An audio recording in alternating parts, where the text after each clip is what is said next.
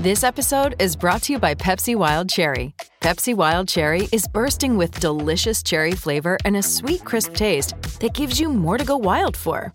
Getting wild may look different these days, but whether it's opting for a solo Friday binge watch or a big night out, everyone can indulge in their wild side with Pepsi Wild Cherry. Also available in Zero Sugar. So grab a Pepsi Wild Cherry and get wild. E pensare che Luciano Pavarotti criticò fortemente, disse volete fare l'opera? Ma questa non è l'opera, eh no che non è l'opera, è, è Freddie Mercury che si cimenta e, ehm, con, con, tutto il suo vissuto musicale addosso e quindi di conseguenza non può essere lì perché comunque ehm, la formazione interiore anche a livello di ideali che ci portiamo dentro, poi quella è, è, è quella che ci dà ed è quella che ci limita nella visione. Per questo dobbiamo essere bravi poi a, a, a, saper vedere da ogni prospettiva. E uno come Luciano Pavarotti, che era il numero uno nel, nel suo settore, è inutile a dire, cioè, e che aveva anche, diciamo, un'altra visione del canto anche molto e viveva un mondo molto accademico perché se, se, se non lo vivi così e, e, se è tuo, se sei tu l'accademico per eccellenza, poi non, eh, non, non la fai l'uscita pubblica. Se la fai è perché te l'hanno fatta e quindi rivedi in quel qualcosa che ti infastidisce, qualcosa che in verità ti appartiene.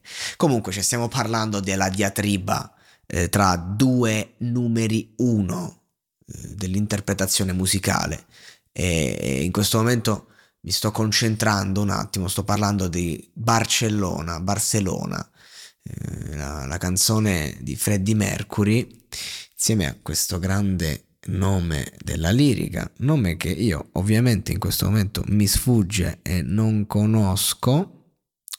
Perfetto. Montserrat Caballé. Cerchiamo di fare cose fatte bene. E quindi questa canzone bellissima che da tempo non ascoltavo e, e non lo so, ultimamente sono in un mood un po', un po' particolare, anche un po' cupo e viene dopo un lungo periodo di euforia, se vogliamo, e quindi di conseguenza sentivo l'esigenza di un ascolto ricercato. Ehm, malinconico l'ha definito un mio amico quando gliel'ho inviata, dice guarda che sto a sentire, con cui mi scambio diciamo gli ascolti di una certa qualità. E, e quindi e mi, è tornata, non so, mi è proprio tornata dentro eh, la canzone, non è che mi è venuta in mente, proprio la mia testa me l'ha cantata. E quindi sono tornato in play. Ehm, comunque, un ragazzo di quasi 30 anni, tanti anni dopo la pubblicazione di questa canzone, che sente l'esigenza di riascoltarla. Questo fa capire che comunque è un, è un brano che ha, ha superato il debito col tempo e che quindi un po' zittisce una critica che, che molto pura e accademica, cioè questo è il discorso.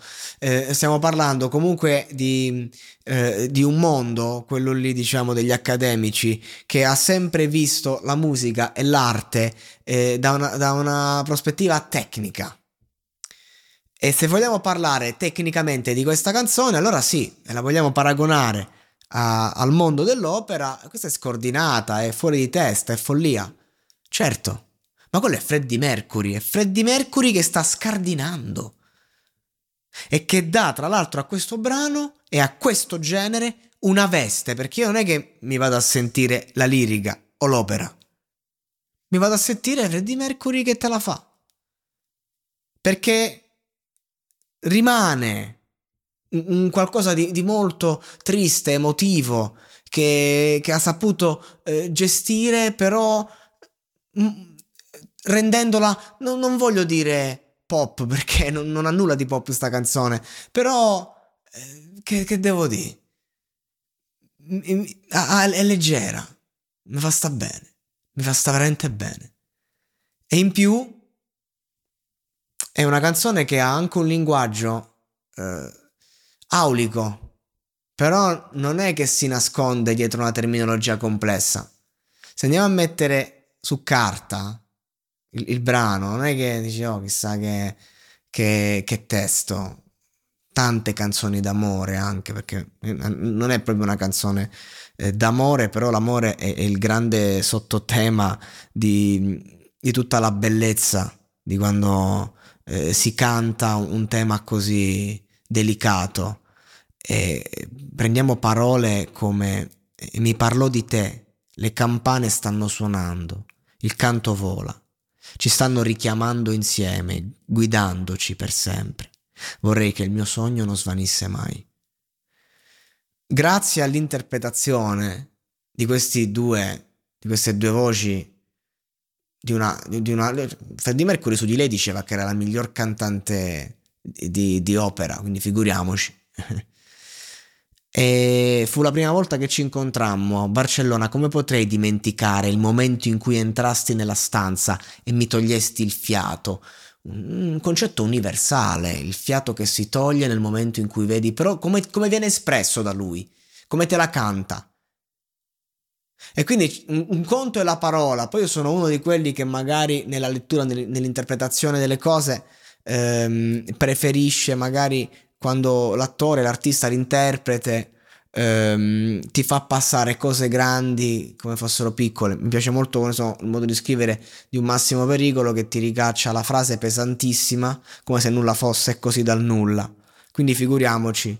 Ma Freddie Mercury, che invece era insomma, il più grande interprete musicale della storia, era uno che riusciva con la sua a, riusciva a empatizzare con eh, l'emozione nella sua purezza. E quindi se io ti voglio far capire che una cosa mi ha tolto il fiato, riesco, che ne so, da 1 a 10 per quanto mi possa sforzare, eh, non so, 6, 7, mettiamo 8, proprio ti, te la faccio capire. Lui riusciva ad andare oltre 15, 20, 30 su 10.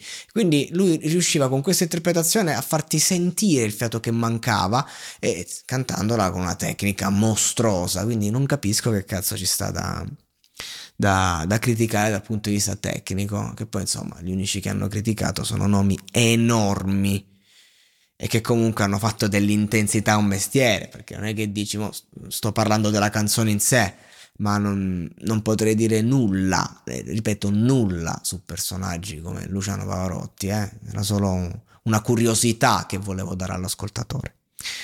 In ogni caso, niente ragazzi, volevo suggerire questo ascolto, volevo farci una variazione eh, così fresca fresca, notturna, anche un po' rallentato, sabato sera. Eh, un po' di giorni che non registravo nulla, no, in verità due giorni fa, però un conto quando faccio il mestiere, cioè quindi faccio la recensione, un'altra de, de, del brano che esce, un'altra cosa invece è quando un attimo un ascolto mi rapisce e sento l'esigenza di condividere con voi.